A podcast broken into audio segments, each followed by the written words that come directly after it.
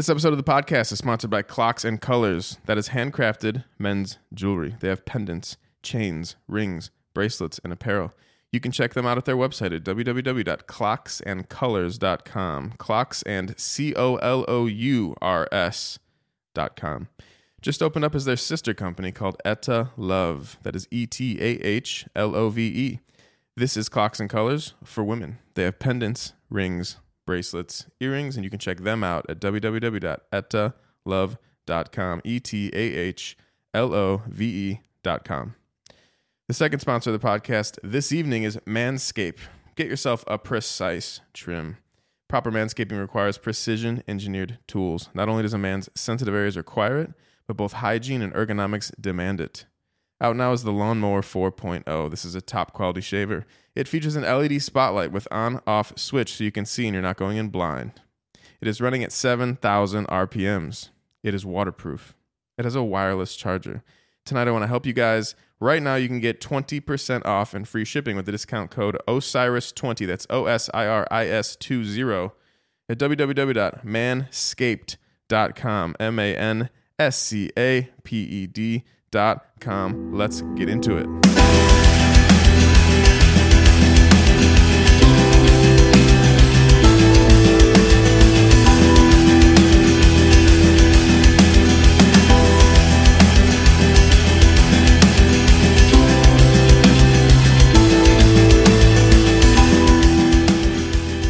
Yes. Hello, everyone. Welcome back to the Infinite Mind Podcast. This is episode 14. I'm glad you're back this week.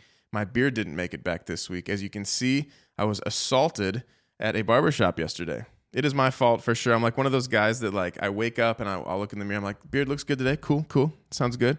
Feels good.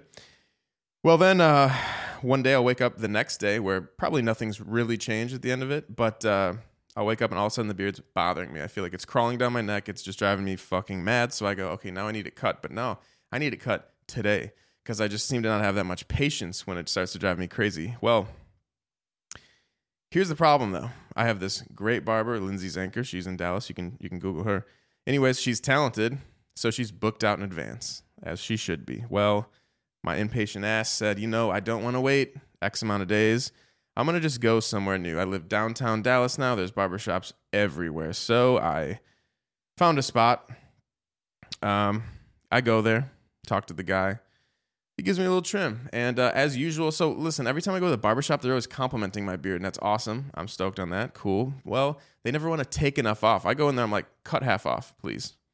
Well, then they cut like less than a quarter off, and then they go, How's that look? And I go, Do it again, please. Well, then they do that again, and we're still not even halfway off, but I just, at this point, it's been an hour, and I say, Fuck it, and I leave. Well, this time, same thing happens. Guy cuts just a little bit off. And then I, he goes, How's it look? I'm like, Can you just listen, man, don't worry about cutting too much off. I'm like, I'm not that guy who's gonna freak out if you do. Uh, it's all good. Just uh, yeah, take a little more off, please. Well, he sure fucking did, and I about had a heart attack when I looked. It's funny, I was like in this angle backwards, and he wasn't facing me towards the mirror the whole time. And all of a sudden, at, at the end, he goes, "How we doing?" I'm like, "Holy shit!" So that happened. Yeah, that was fun. It's like I don't mind when it's short. It actually feels nice. My wife actually likes it better. But it's like when the line goes down, now I have to like grow it out but up a little bit. I don't know, it drives me crazy. But that's what I get for being an impatient guy and just not waiting. Or maybe booking in advance. I know I need to do it every couple weeks. Just maybe just book it every couple weeks. But you know I didn't, and there we go. That's that. Uh, what else is going on? Listen, uh, Born of Osiris, Angel or Alien, July second. It's coming out. We've been talking about it. Um, we have CDs, vinyls. Two of the four vinyl variants we released—they're already sold out, but there's actually my favorite one still left. There's two still left, uh, one of which is my favorite. Um, and that all comes out July 2nd, but you can get it all at www.bornofosiris.com. So you can get t shirts, sweaters, mugs. I think we have a skateboard deck. Um, just a lot of cool shit. You can bundle it in with your album purchase. All this means a lot, helps a lot. We have obviously bands aren't touring. We haven't done shit in over a year as far as, you know, making some money. So all this stuff helps. And don't just support us, support any bands, you know, that you like or see, because there's a good chance that, uh, you know, it's been a rough year on them, you know. Um, that being said, I think now that uh, the world's feeling a little more safe with the COVID shit, we're booking some shows. So I can tell you, Texas, look out. I can also say possible Midwest, look out. Um, and I think you know we're trying to do something in um, in Europe in UK. That was booked actually last March was when the tour was supposed to be, and as you know, the world died for a year, a little over a year, um, and so that didn't happen. Right now, we're aiming to do it uh, in the wintertime, so that would be awesome. Born of Osiris coming, and actually that'll be uh, that'll also usually we put the tour dates on bornofosiris.com too. So new uh, new album and coming you know soon tour dates all at www.bornofosiris.com. Uh, a cool thing happened also in the last week. Um, I got a test press for my second solo album vinyl. That's super exciting for me. Oddly enough, I've never had a test press of any vinyl of mine that's ever come out. So I'm actually really excited. Um, it's cool to see it show up with like the company name on it. It just says your your album title in the corner, and it says uh, it's just black and white, blank. Um, gave it a listen. It's all going good there. So yeah, we're to be hopefully it, talking about my solo album coming out. Uh, well, it's to come out in the fall. I, you know, I think it's pretty safe to say that at this point. Uh, but you know, hopefully we can announce it soon, and hopefully the vinyl will be ready. You know, if it isn't, it's just because vinyl shipping and pressing has just been suffering because of COVID. I'm not really sure why or the details, but it's just been an issue to print vinyl um, through the through the pandemic. So, ideal situation would be that when my solo album announcement drops, that you'll be able to get the vinyl at the same time. If not, then shortly after. Let's get into some questions, huh? All right. Question one How would you go about finding people to make music with in this day and age? I think that the best way, and this is something that I didn't have when I was younger, so would just be the internet. You know, uh, Instagram is probably the number one. Like, if I was trying to find it, I would maybe search hashtags of like, you know, if I'm looking for an awesome bass player, maybe search like bass player. Uh, maybe you want some more technical player, you make search like five string bass, see what pops up you want a guitar player, search some guitar hashtags. Um, maybe search like seven string guitar or extended range or whatever it is, and you might find some cool things that way. Um, you know, obviously the the pages that you probably follow right now, you probably follow them because you like what they do, meaning they might already have something. But I think maybe through hashtags or, um, you know, just just Instagram in general, I think you'll be able to find, you know, some people to jam with. Maybe. Uh, uh, Twitter as well. You know, it's not as easy. There are the hashtags on Twitter, but it's generally text related. I still put video kind of stuff up on there, but you know, my best guess would be um, Instagram. You know, for Born of Osiris, it was all of us were in high school, um, different high schools, and it was um, basically like who, like you looked at the local bands in the area, and this is still something you could do now. But we look at the local bands in the area, and and we we knew them, and we'd play shows with them, and so uh, we kind of just fed off our local scene. Like th- there was three different local bands in our high school that ended up becoming uh, Rosecrans, is what we were called, and um, morphing into Born of Osiris. So yeah, l- local, um, and then I would say Instagram, maybe Twitter, maybe you know your TikTok, whatever. I don't really know shit about TikTok, but um, I think social media is going to be your friend with that one. Question two: What were you like in high school? I would say I was a bit of a terror, maybe. You know, it depends. If I could, like, I kind of had to have my way for sure uh, as a selfish high school kid. Basically, like, if I was at band practice playing guitar, I was happy. But if I wanted to, like, uh, you know, stay out late, you know, maybe the parents wanted me home in my curfew time, whatever that might have been, uh, then I could have been harder to deal with. Also, I used to, like, sneak vodka into school and water bottles and fucking, I kind of partied a little hard. I think Born of Osiris' reputation of partying definitely came through high school and into the first years of our touring experience, but we were going hard in high school. Um, not something I totally recommend. To be honest, like I wish I knew in school that knowledge is fucking cool because I think at the time I was just like, well, fuck this. I just want to do other things. But like, if I ever talk to young kids or people in my family, I'm like, man, being smart is fucking cool. So try. Um, and you know, there's a lot of useless information you learn in school. And I, I, I'll be honest, like I do think that the school system isn't right. I think it's we're creating cookie cutter human beings. We're not uh, emphasizing people's strengths. Um, but listen, that's not my profession. Do I have a, a recommendation? No. Uh, obviously, you know, I know teachers and um, they probably don't want my opinion. But uh, I do think it's a bullshit kind of, you know, current system right now because you're just forcing everyone to be the same damn thing. Um, I think it's more about following rules and behavior than anything. But yeah, still, I would go back and learn that math that I might never use and learn that science that you might never use because it's just fucking cool, man. At the end of the day, I think knowledge is pretty sweet. Um, I would like to see some sort of school system revamped into, um, you know, teaching more about finances, teaching more about uh, just things that you'll deal with in the real world, and, and less just like shit that you're not gonna deal with. Um, you know, and, and emphasize people's uh, artistic qualities and their strengths. And I, I, just wish it was more based on making the best out of each person. Um, but again, I'm sure it's easier said than done.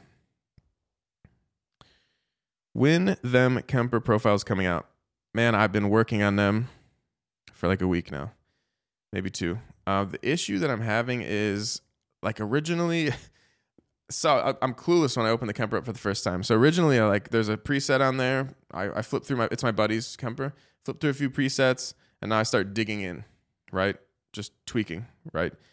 What I didn't know, like, and I made like four or five groups of presets. So like maybe if I make a rhythm preset with like a 5150, then I'll do like a, a lead with that, and then I'll do a low gain and then like a clean, right? And then I'll move on. That's like group one. So I made like four groups of this and then I realized like the starting point used like someone else's 5150. It wasn't like the 5150 that came in the Kemper. It was like, uh, you know, someone else's fucking whatever capture.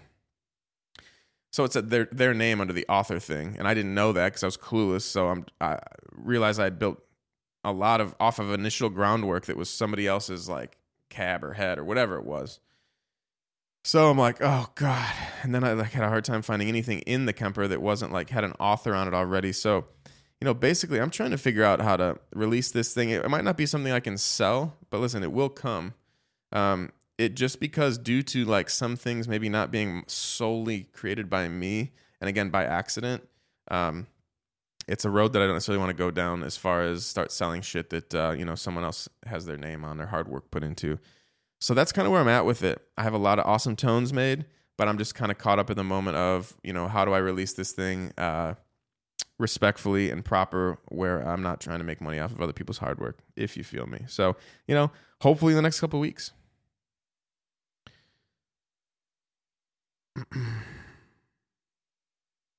Would Boo ever consider doing a Latin American tour or so? Absolutely. Would love to. Love to hit everywhere. You know, I, have been saying it, uh, you know, in interviews recently leading up to the release of our new album. I, I don't realize, you know, and let me say this, it has nothing to do with Latin America. It could be like a, a situation like Russia, for example. You usually go there and there's only two shows to play. So for, you'll, uh, you'll fly forever. You'll play a show, then you'll tra- take a train forever, play another show, come back. Maybe the money's not that good.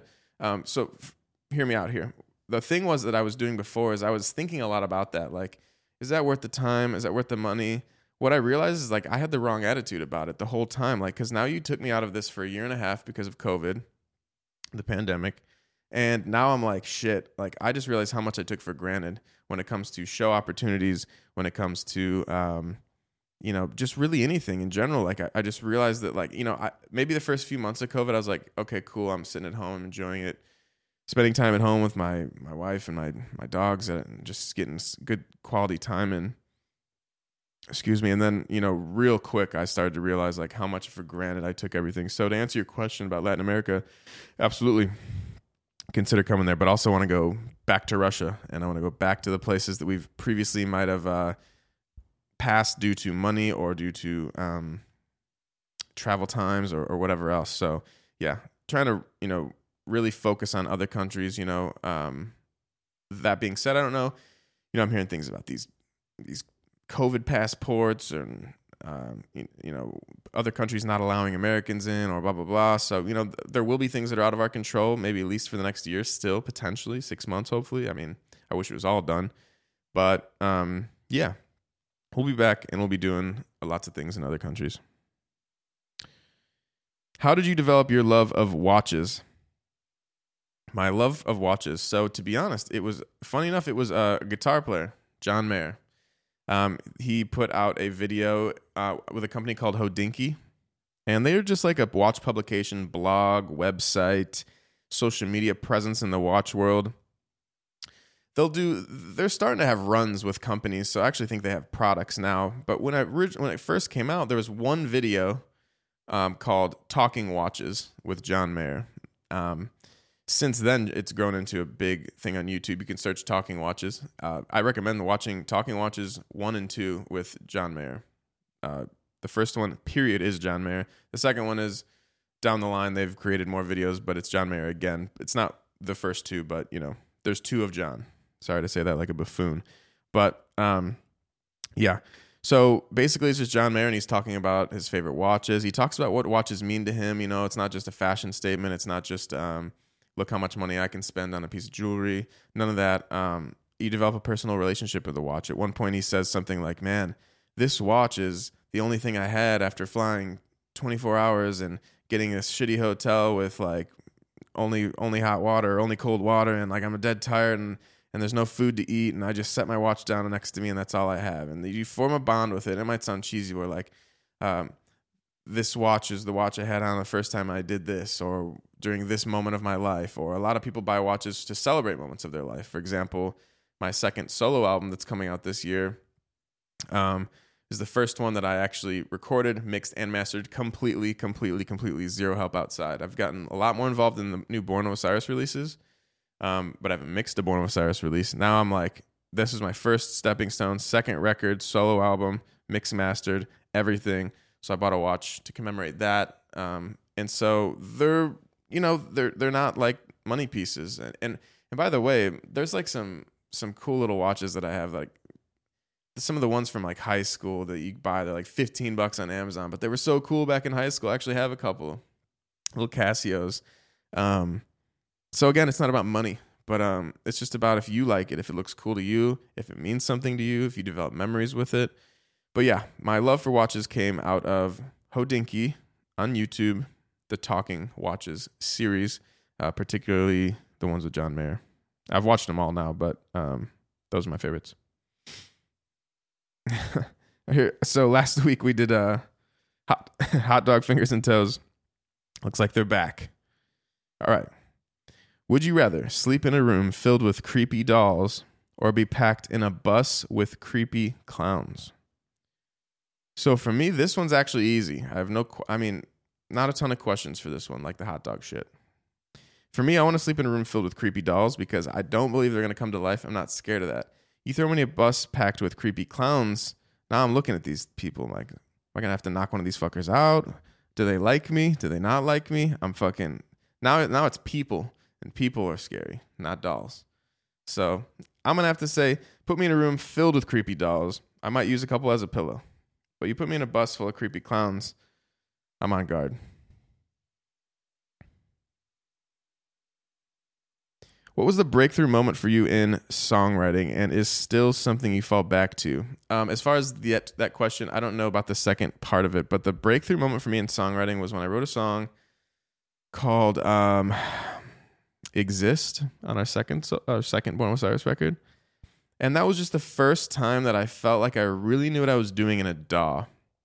You know, um, obviously tons of songs before that, but that was like the first one that I really like beginning to end um, by myself in a program, did all the instruments and just felt like I knew what I was doing. You know, up until that point, there was a lot of like questions. You know, maybe you guys have worked in a new DAW before and you feel like you can get by, but like if someone threw you a curveball, you'd be a little stuck in the mud. Um, that was the first time that I was like, all right, I got this. Um, that was our second album. The song was called Exist.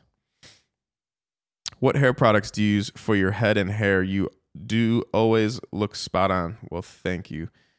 So, over time, I want to put less and less in. That being said, I do have curly hair. So I need to put something in there, but I don't put it like I used to put in there. Like I used to use Layrite, which is a pretty heavy clay to like get it to lay down.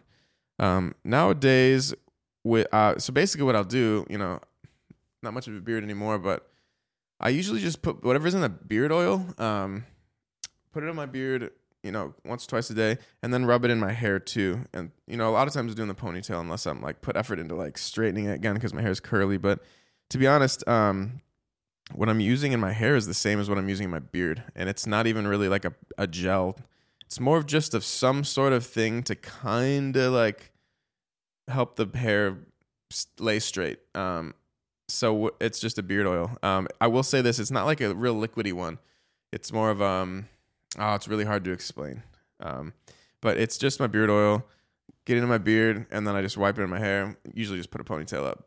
Lately, um, unless I'm again off to straighten it. I think I just released a playthrough. I did straighten my hair for uh, White Nile, but yeah, if I let my hair completely, completely go, it is fucking curly and everywhere. So I can't just let it go.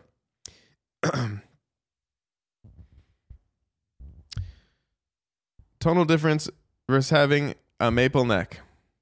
Okay, so maple to me, a maple fingerboard, is just uh, like it's spanky, it's slappy, it's bright, um, and that's kind of what I like lately. Uh, most of the things, sometimes my my fretboards will look dark. You might notice that, but they're all for the most part maple fingerboards, and that is because Jeff Kiesel, a very forward thinking mind. Obviously, I've said it before, one of the brightest in the industry, if not the. Um, he he stains them, he dyes them. So I'm often with a maple fingerboard. I just believe it's bright, snappy. It's it's all the qualities I personally want. I would say you get into other woods, you're gonna get some darker, maybe more rounded feeling tones, but that's what maple feels for me. When did you start training jujitsu and what belt are you? I'm a blue belt. I started training jiu-jitsu in particularly alone probably three four years ago um, that being said like you know my, my schedule is uh, you know i'm gone like six months of the year when touring is going on you know so i would definitely be you know it's, it's it's hard to answer how many years i've been training when each half of each year i'm not around you know what i mean so it's tough um, but yeah i do love jiu-jitsu i recommend it to everyone uh, i think it's something that even if you know when you mention martial arts to people like hey you should go train they're usually like, oh, I don't want to get punched in the face. Like that doesn't sound fun for me. Um, sounds really scary. Jiu-jitsu, um, well, to be honest, is probably the most vicious because if you don't tap, you're breaking an arm backwards or snapping limbs. It's potentially the most vicious one. However, the actual art, practicing it, the rolling process, learning it in a school with people is actually quite safe because uh, you obviously you tap before anything, before you're in any real danger. Um, so I recommend to anyone that um, you know wants to learn how to defend themselves, but maybe is intimidated by the striking. Um, you're going to learn something that's potentially the most useful, potentially the most vicious form of martial arts, um, and you'll do it relatively safely. Does having drums laid down help with writing riffs? I think my riffs suck because there's no drums. Um, I do think having the capability of drums makes things better. So I've mentioned before, like sometimes I'll just program like a shitty drum beat for like three minutes and I'll freestyle over it for three minutes. And again, freestyling. So you got to imagine it's probably a ton of shit. But I might find like 10 seconds of something that I wouldn't have done if I thought too much. And it'll be over that shitty drum beat. And then I'll erase everything, bring all that to the front. And then I'll make the drum beat actually cool and fit whatever it was that I freestyled on guitar. And now you have something that feels more aggressive and rhythmic and whatever. Um, so that kind of helps. I, I just do think it. I don't know if they need to be down, laid down, but I think having the capability to bring them in immediately is important. Um, so I, I definitely recommend it. And again, there's some there's programs out there, and a lot of these companies want you to have their product so they'll work with you. Um, they'll, maybe there'll be light versions of things, or maybe you can just uh, maybe you just get the the original drum program, but you don't get all their ex- expansions and things like that. Like there's good ways to get into that shit for a relatively low price. Um, so to answer your question, I can't, can't tell if I'm answering it particularly, but having drums available is is crucial. But I'm not sure if they need to be laid down. I often don't start a song with drums, but then there's sometimes where I'll start a song with a shitty drum beat and write shitty guitar parts over it till I find a cool moment. Like I said, I can do it both ways. Um, but eventually they need to be brought in. Helps to have them. I would get something if you can. I want to make a hybrid with EDM metal. Tips. Help me, Obi Wan Kenobi. um, so, you know what? I did make electronic music for a while and it was because you know I'd be on long flights and um, you know no guitar in hand, but I still wanted to create music, and so I got into electronic music for a while. Um, some of it did decent on the beat, Beatport charts and stuff. I was actually pleasantly surprised and super um, appreciative of all that. But um, what I learned is one thing is uh, there's so much skill. I learned so much about mixing doing that because when you're using these huge synthesizers and fat frequencies like um, you try to fit them in a mix, you realize that everything has to find its own place. And I learned a lot mixing uh, electronic that I apply to uh, metal today because you realize that like everything needs to fit in like a lock and key. And, and I do a lot more like subtractive EQing um, nowadays instead of adding like instead of if I need like more high end instead of just cranking up high end and then um, and doing that with everything I need more of something and just keep boosting and boosting and boosting and boosting and then you find out you're running out of space and then your mix sucks. Um, I learned like subtractive EQing, like take the things around the high end that you want to shine, you know, if that makes sense. Um, so I learned a lot. Um, tips, yeah, the one of the toughest parts was fitting guitars in. Like my guitars, when I tried to throw guitars into it, would be like, uh, like popping or like they would sound like they're farting out or something. Um, and so you have to just the tips for making that is you have to really fucking find where your frequencies need to be and um, in, in a particular instrument, and then remove a lot of the other stuff. So um, you're gonna want to make sure like your guitars might sound thin soloed, for example, but the only way they're gonna fit into that huge electronic mix is is to not be competing with all the low end in that mix. So you'll have to, you know, I know that when you're soloed, your guitar is solo and there's nothing else playing you you want that huge guitar tone. You might feel like you need that low end, but the reality is in a mix like that, it's gonna get mastered fucking heavy as fuck with a lot of low end. It's best to not even compete. So my guitars in EDM music are often pretty thin sounding. You don't really tell because you're hearing so much huge frequencies in the bass and and the electronic aspects of it. Uh, it'll sound fucking huge in a mix, but it won't sound huge solo. So I'd recommend that. Now, if you're going to be playing a full on metal part, where there's no sub bass or electronic huge fucking drums, you can get away with doing your normal thing on guitars, which I still suck out at least 80 and below on rhythm guitars, um, 75 and below on rhythm guitars, at least. Anyways, that so what I would say is this. If it's going to be all metal for a part and then all EDM for a part, you don't really have to worry about it as much. Do your thing. But then if you want to put guitars on a fucking huge EDM part, just be very careful about which frequencies that you're feeding in uh, and that you're letting get through into the mix because you'll start competing with things really quickly, particularly in the low end. Biggest fears while on stage. Well, when my anxiety was bad years ago, um, maybe five years ago, I had vertigo attached to it. So like I always felt like I was like slipping on ice. Like every step I took, everywhere I walked felt like ice. I couldn't ride my motorcycle for a while because um I felt like instead of going forward, where you know you come to a stop on a bicycle, you have to put your feet down because you're gonna fall to the side. Forward momentum keeps you like on the bike. I had this thing on the Harley where I was like, I felt like I was on a treadmill, which means the wheels are spinning, but I'm not going forward. It looked like things were coming at me instead of me co- driving forward, if that makes sense, which made me feel like I had no balance. So you're asking about stage, yeah. So you know those like ego risers we have at the front of our stage that we stand on those boxes and play, uh, you know, solo guitar parts or wave to the crowd, whatever. Just get taller for a second. Um, those were fucking terrifying to me because I always felt every time I stood on them, uh, stood up on them, that I was gonna fall.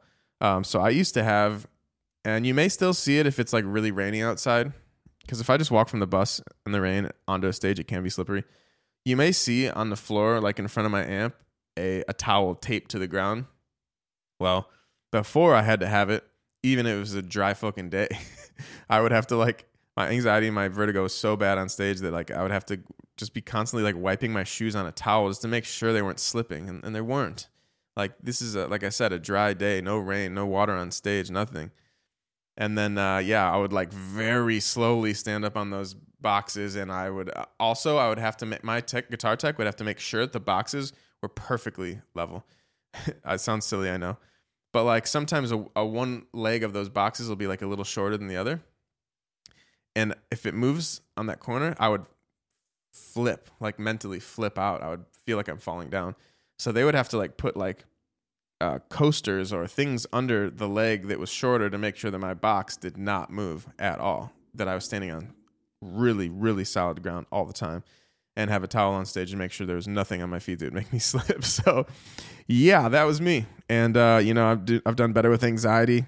A lot of things that uh, I've learned, and I'll, I'll say this about anxiety: if any of you guys are struggling with it, the one thing that I've learned, because I think what you feel when you have anxiety is that like your brain isn't on your side and it's like it's against you and like you feel that like no one can understand how you feel. Um, but what I, I learned is a, you know, a lot of people have anxiety, so people do understand. But b, on the thought of your mind feeling like it's against you, what I learned that really helped me is this: what your mind is is being overreactive right there, right? It's it's overreacting to things that don't need it. What it is, it's the it's the fight or flight response that we've evolutionary uh, through evolution like used um, to to be at the top of the food chain. Uh, this the best species like. Uh, just in general, like in the wild, animals at every level, um, their fight or flight response is what keeps them alive, keeps the species thriving. So basically, your mind is overreactive, but it's a good thing. Like it's just if you can just learn that you're, it means well in a way. I, I'm talking about it as if it's like a whole nother entity, but just know that like if you're if you're anxious about something, your your brain's really just trying to help you. It's not trying to hurt you. Okay, so instead of thinking like that, your brain's against you, your body's just misfiring, and and just nothing feels right. Just understand that like um you know in evolutionary terms like it, it would have been a benefit. You know, you would have been the safest one in the jungle because you would have been um on your toes, right? So that was kind of something that I helped that I realized helped me. Also, I, I also used it as a as like a teammate because in the studio when I'm writing something, an overreactive mind is helpful for me. Um, so that's something that like I'm like, okay, my ba- my brain's freaking me out right now, but um, I'm I'm also thinking about all these different ways that the song could go. You know what I mean? So if you can just take these what you feel like a negative, just turn it into like a you know kind of a positive. Uh, just realize that your brain's not against you. Realize that you can utilize a busy mind utilize that um, uh, realize that you can utilize the fact that it's not there to hurt you um, it might be misfiring it might be overreacting but um, you know it's not the end of the world and uh, so yeah i feel like maybe anxiety will be a little part of my life probably forever As, to be honest i think it's actually part of everyone's life i think that uh, we just have a way of diagnosing things as a fucking problem all the time and uh, as humans like I'm sad sometimes, so a doctor will give you a pill and say you're depressed, or I'm anxious sometimes, so we'll give you a pill and calm that down. And the fact is, is like anxiety is a part of life, fear is a part of life, depression is a part of life. You don't need to take a pill for all this stuff. You know what? What what, what do people do before these pills? We fucking lived life. We got on with things. Um, and and listen, it's hard. you can't tell that to somebody who's dead center in the middle of a panic attack. It's not as easy as I'm saying. But listen, if you can just understand that your brain is being a little little busy, it's because it's trying to help you. It's your fight or flight response, just kicking off sometimes where it doesn't need to be. But uh, you know, in history, that would have been a good thing. Would have kept you at the top of the fucking food chain. And as an artist, as an art, uh, artistic, expressive, like expressive kind of way, um, you know, as as using it as an artist to to just see different avenues of where your song could go, where your painting could end up. Um, just yeah, use it as a benefit. Um, it's not the end of the world.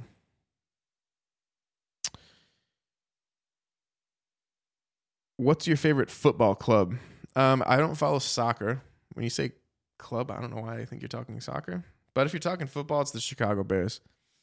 Um, I grew up in Chicago, as many of you might know, just watching the Bears with my dad on Sundays. Big, big part of uh, growing up for me, and a big part of bonding with my dad. So yeah, Bears fan for sure till I die. You know, I don't get too crazy. I'll watch them draft and I'll watch their games when I can, but I won't cancel plans to watch. Uh, but I really hope at one point in my life I can see a Chicago Bears Super Bowl win. That would be really fucking amazing to me. I'd love to do. I'd love to be next to my dad when it happens too. Because oh man, you got to see my dad watching a Bears game. He's up off the couch screaming at the TV he's fired up. He's like, "Fuck you, Aaron Rodgers." You know what I mean? Um, it's a blast, and if I could ever see a Bear Super Bowl win with my dad, it would be probably one of the more memorable um, moments in life. As a creative, how do you move past perfection, accepting a product as good enough? Well, I think that I said it before recently, but I I look at songs like kind of as like a diary entry in a way or a piece of a moment in time, like a tattoo on my body. Um, would I necessarily get it again the same way tomorrow? No, but I don't have tattoos on my body that I look at and regret and wish weren't there. And I have a couple shitty ones. Let's put it that way. Um, but it's a time and place to me. And so when it comes to a song, yeah, like honestly, there some of our biggest Born of Osiris songs. I'm sure if you open that session back up to me, I would change things. But as you can see by the success of some of those songs, it's not necessary. So what I would just say is when you're happy with it, maybe give it a second glance a week later. Maybe sometimes you're actually recording the full album a couple months later. Maybe give it a once over then. But otherwise, like once it's a full song, you don't think any part needs anything else. Um also here's another thing I recommend. When you're writing a part and you're maybe about to move on to the next part, ask yourself, what makes this special? Because I think that's a helpful thing. Like if you can get through a whole song and tell me and, and tell yourself or tell me why each part of that song is special, I have a feeling it's going to be a good song. But instead of using parts or minutes of a song to, to, to go from A to B, that's when you're going to find a little downtime, a little some parts that may not be entertaining. Um, I would say this: ask yourself at each point, is this special? And if it is, cool.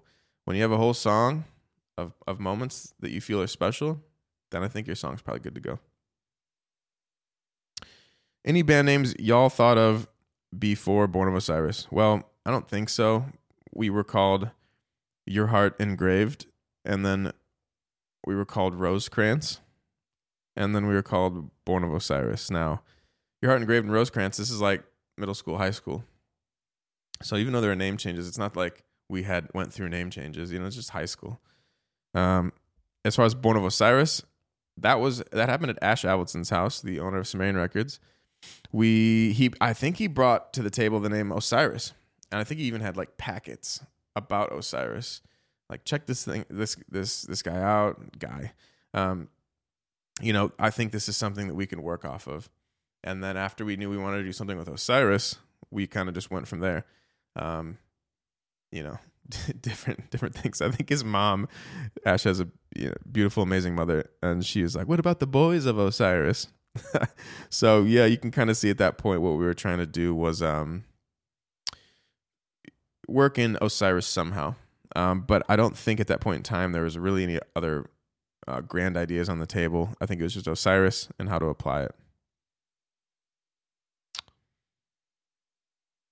What's your tips for beginners who can't afford guitar courses slash teachers? Tips, well, yeah, man, YouTube university is what I call it. And man, it is so special that we live in a time where YouTube is here and um, you're talking about basically, you know, they're like starting to censor things on YouTube, which is shitty, but that's major, that's mainly like political or like, you know, kind of those kinds of things. That's where you kind of get into like YouTube's issues. But overall, um, guitar that you're going to want to find is going to be there.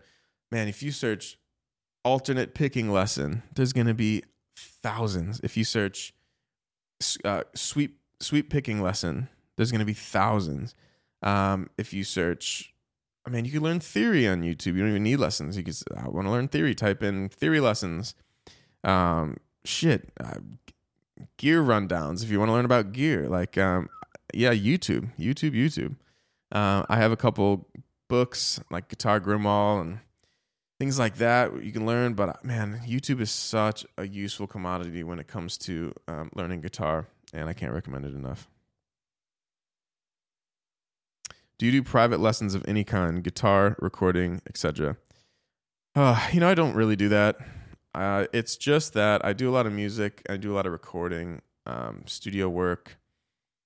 I have, you know, in Motive, Born of Osiris, my solo career. I do the music for The Relentless in, in Paradise City. Um, and I have a studio that I run full time, which is some of you guys have sent things and I've maybe mixed and mastered or d- done a guest guitar solo or whatever. So, you know, that's kind of what takes up all my time. And then also, I have to be like a human being when my wife gets home at night. I can't be caught up and busy. So, like, I like to keep things nine to five, roughly the time that she's doing her thing at work.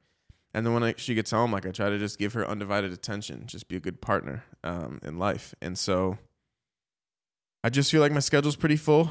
I guess that was a long way of saying I, that I think my schedule's too full. But um, you know, I would be more interested in giving recording lessons because it's just something that I'm sitting and doing all day. obviously guitar lessons are fun, but um, you know, I've done it before, and I, you know, sometimes I think about doing it again. There's moments I thought about doing it during the pandemic. You know, not working, a little more time on my hands. The wife, my wife's not at work either because of that, um, and so I thought about it. But um, yeah, I just don't really do it. It's just uh, my plate's pretty full. And I think we have one more question. Yep, one question left. What is your dream car? Well, it's one of two, and they both happen to be from 1969. One is the um, the uh, the Mustang, 69 Mustang. There's I, I like multiple versions I love, like the GT 500. I think from um, what's it made famous in a movie, uh, Gone in 60 Seconds. The Shelby GT 500. I think that's potentially my favorite car of all time. Um, and the second one is a 69 Dodge Charger. And uh, yeah, I just love the body style. It's weird, like 68 and 70, like just they're cool too, but something about the 69. And I think one of those was made famous. And um, I'm not sure it's 69, but the black car that Vin Diesel drives at the end of uh, the first Fast and Furious is a Charger. I'm not sure if it's 69, looks like it. It might be uh, 68, 70. I don't know. Uh, I'm not a car expert, but yeah. So trying to put movie references to these favorite cars, it would be like that Gone in 60 Seconds or that that Fast and Furious Charger. Um, yeah, 69 Mustang, 69 Charger. Guys, thank you again for being here another week. I appreciate you guys. Um, small community, and I'm glad that uh, you know the questions come in. I can get to most of them. I try to keep this under an hour, 45 minutes. Um, you know, I have analytics that show me, you know, where I start to lose you. Um, so I'm just trying to keep it in the sweet spot um, and answer as many questions as possible. And I just hope you're enjoying it. I hope I'm answering all of your questions. Um, you know, if you could like, subscribe, all that stuff helps. Comments help, like algorithms and shit. You know, I don't get too involved in that. Do what you want at the end of the day, but uh, that kind of stuff helps. Um, on Tuesdays, I drop the questions for this podcast on my Instagram, um, or, or uh, a way where you can ask questions. So it's like on Tuesdays, you go on my Instagram, swipe up my story, and you'll see uh, maybe a picture of a dog or a guitar or whatever, and it just says taking questions for Friday's podcast. Type in whatever you want. That's when I answer them. Um, that's what I answer on Fridays here. And I appreciate you guys, and I will see you next week. Bye.